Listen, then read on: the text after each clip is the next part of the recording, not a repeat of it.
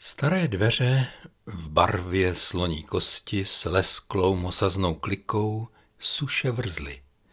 Prohnula se prkna v podlaze pudlinem a teprve, když tohle všechno zaznělo trochu jinak, než když přicházel pan profesor Hrubý, stojící třídou proběhlo překvapené vzrušení. Za katedrou stál starý muž v modrém blazeru se zlatými knoflíky, v bílé košili, na zápěstích zapnuté na manžetové knoflíky. Na ukazováčku mu svítil pánský prsten s černým kamenem. Fotografické materiály dostal jako suplování pan docent Jan Šlemr, jak se nám starý pán úctivě představil. Za týden to bylo přesně tak. A na tento druhý zástup za chybějícího učitele jsme se vysloveně těšili. Pak nám to došlo, že docent Šlemr s potěšením zastoupil nemocného kolegu ve třídě žáků, pro které společně napsali učebnici. Už v září jsme ji přece dostali do rukou. Pro mne byly hodiny s docentem Šlemrem ještě v něčem převratné. Nejenže zasvěceně, laskavě a důvěryhodně vyučoval, ale jeho krásná čeština a rytířský vzhled s pečlivě upravenou bílou hlavou nepatřil do doby reálného socialismu. Bylo to zjevení. O světle nemluvil, ale zvěstoval. Přinesl jiný pohled, přestože neříkal nic nového, nic převratného, ale s pokorou vědoucího přiznával, že vlastně nevíme, jaké podstaty je světlo. Zároveň viditelná část elektromagnetického záření a stejně tak proud částic, jak říkal prorocky už starý Isaac Newton. Vtáhl nás do tajemství. Možná to pro ostatní nic neznamenalo, ale pro mne to byl okamžik zlomu. Nezaznělo ani slovo z Bible, ale já slyšel Janovo evangelium, které jsem slýchal v citátech od dětství a ve dnech středoškolského studia už sám zaujatě četl. Apoštol Jan proklamuje na začátku svého evangelia jako oslněn. Na počátku bylo slovo. To slovo bylo u Boha. To slovo bylo Bůh. To bylo na počátku u Boha. Všechno povstalo skrze ně a bez něho nepovstalo nic, co jest. V něm byl život a život byl světlo lidí. To světlo ve tmě svítí a tma je nepohltila. Od Boha byl poslán člověk jménem Jan. Ten přišel proto, aby vydal svědectví o tom světle, aby všichni uvěřili skrze něho.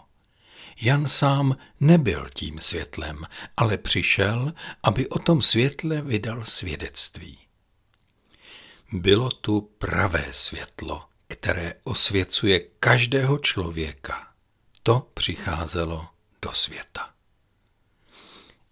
To si představte, že jsme s panem docentem Šlemrem seděli ve třídě poblíž soudu, u kterého odsoudili Plastic People of Universe a přes dvůr stála budova socialistického ministerstva školství, kam jsme chodili fotografovat předávání metálu jako praxi.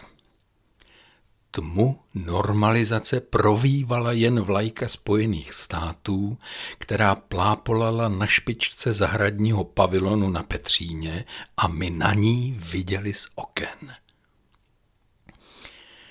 Když jsem před pěti lety přišel do Litomyšle, vzrušila mne zpráva z prejera na zdi podchodu, kterým se dá bezpečně přejít na druhou stranu pološílené pětatřicítky poblíž našeho kostela.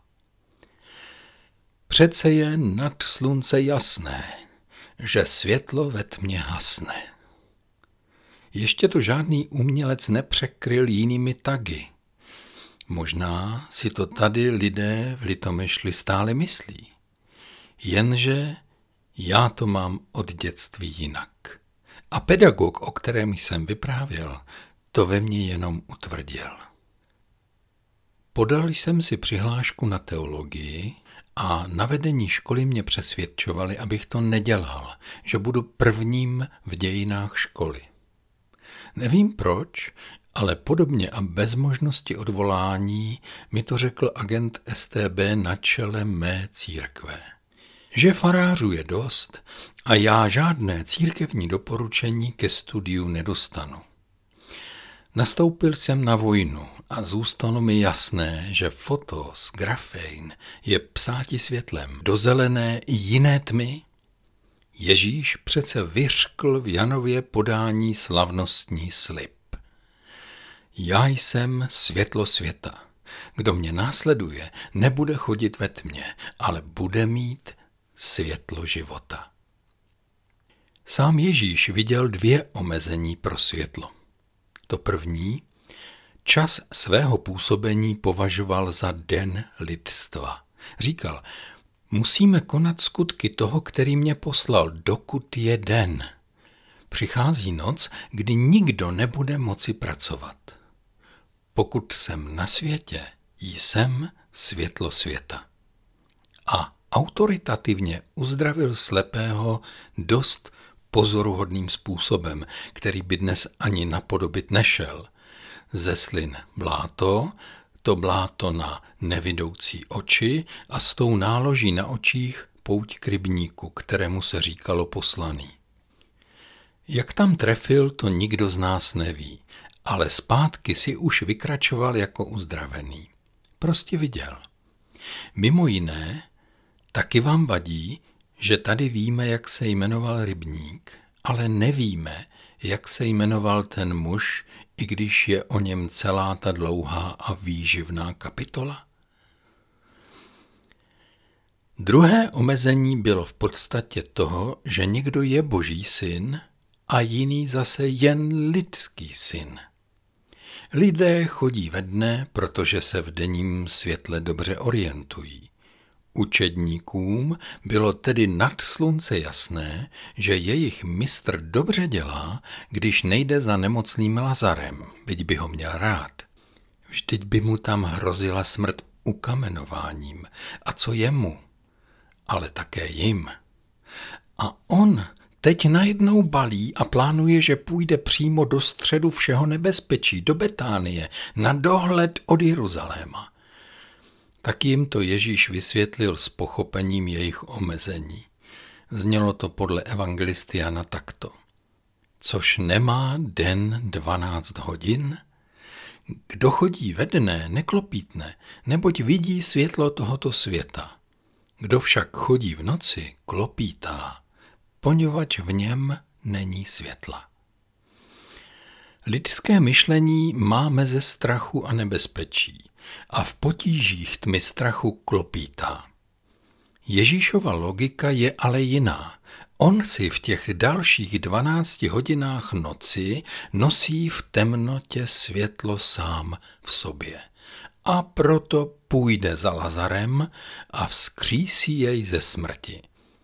A proto mohou jít s ním i učedníci. A když už se stmívalo a blížila se jeho hodina, Ježíš doporučoval zástupům, aby využili každou minutu jeho přítomnosti. Říkal to s důvěrou, že je možné to jeho světlo zdědit. A to nejde jinak, než se dostat do rodiny jako synové stejného otce. Ježíš z takového znovuzrození nedělal mystické okamžiky, ale jako každý rabín zval svoje žáky ke společnému životu. Ježíš jim řekl, ještě jen na malou chvíli je světlo mezi vámi. Dokud máte světlo, neustávejte v cestě, aby vás nepřekvapila tma. Kdo chodí ve tmě, neví, kam jde. Dokud máte světlo, věřte ve světlo, abyste se stali syny světla. To není fosforescence, jež není stálá a pomalu se mění ve tmu na schromážděné světlo jednou zásne. Podle Jana zní závěrečné prohlášení Ježíšovo velice jasně. Já jsem přišel na svět jako světlo, aby nikdo, kdo ve mne věří, nezůstal ve tmě. Křesťanství není na baterky, aby mu došla energie. Na chvilku teď Janovi texty opustíme, abychom se k ním nakonec vrátili. Musíme se na svět podívat slovy Matoušovými. Tenhle učedník a evangelista vidí věc jako hotovou. Od Ježíše to slyšel a zaznamenal jako jasné prohlášení. Vy jste světlo světa. Nemůže zůstat skryto město ležící nahoře. A když rozsvítí lampu, nestaví ji pod nádobu, ale nasvícen a svítí všem v domě. Tak ať svítí vaše světlo před lidmi, aby viděli vaše dobré skutky a vzdali slávu vašemu Otci v nebesích. Všimli jste si, že křesťané často prosí, pane, dej, ať jsme světlem. Buď nad tím vůbec nepřemýšlí a jsou ve vleku zvyklosti, že se tak má volat k Bohu, a nebo nevěří, že by to s nimi mohl pán Bůh udělat. Dívají se na sebe jako karafiátův brouček a mají pocit, že nejsou a nemohou být žádným světlem. Vidí jen svoje hříchy a bídu. Ale apoštol tuhle Matoušovu písničku radostně rozepsal do nástrojů jako jednu větu ze symfonie pro orchestr lidstva ve svém výkladu Evangelia. Fagoty a kontrabasy tmy zní zlověstně. Za to světlé tóny hoboje píšťal a žestů malují ovoce světla tak jasně. Znáte ten text? I vy jste kdysi byli tmou, ale nyní vás pán učinil světlem. Žijte proto jako děti světla. Ovocem světla je vždy dobrota, spravedlnost a pravda. Zkoumejte, co se líbí pánu. Nepodílejte se na neužitečných skutcích tmy, naopak je nazývejte pravým jménem. O tom, co oni dělají potají, je odporné i jen mluvit. Když se však ty věci správně pojmenují, je jasné, oč jde. A kde se rozjasní, tam je světlo. Počítá s tím, že jsme děti světla. Máme už důležité rodinné vazby a můžeme mnoho věcí udělat v noci běsů a hříchu, jako by byl den. Můžeme ve svém životě zkoumat, co se pánu líbí. Můžeme říct obyčejné ne tam, kde by jiní ze strachu přidali svůj hlas k temnému zlu. A není třeba dělat velké věci, stačí vše pojmenovávat tak, jak je to ve skutečnosti. Může to znít až rozumářsky, nízce, lidově. Není to stanoveno přesně odstavci zákona. Ta úchvatná pravda Janova evangelia zní tak nějak prostě. Kde se rozjasní, tam je světlo. Ale i Jan nakonec ve svých dopisech v závěru knih Nové smlouvy rozpoznává světlo a stín v lese lidských vztahů. A tak se k jeho textům zase vracíme. Píše. A toto je zvěst, kterou jsme od něho slyšeli a vám ji oznamujeme, že Bůh je světlo a není v něm nejmenší tmy.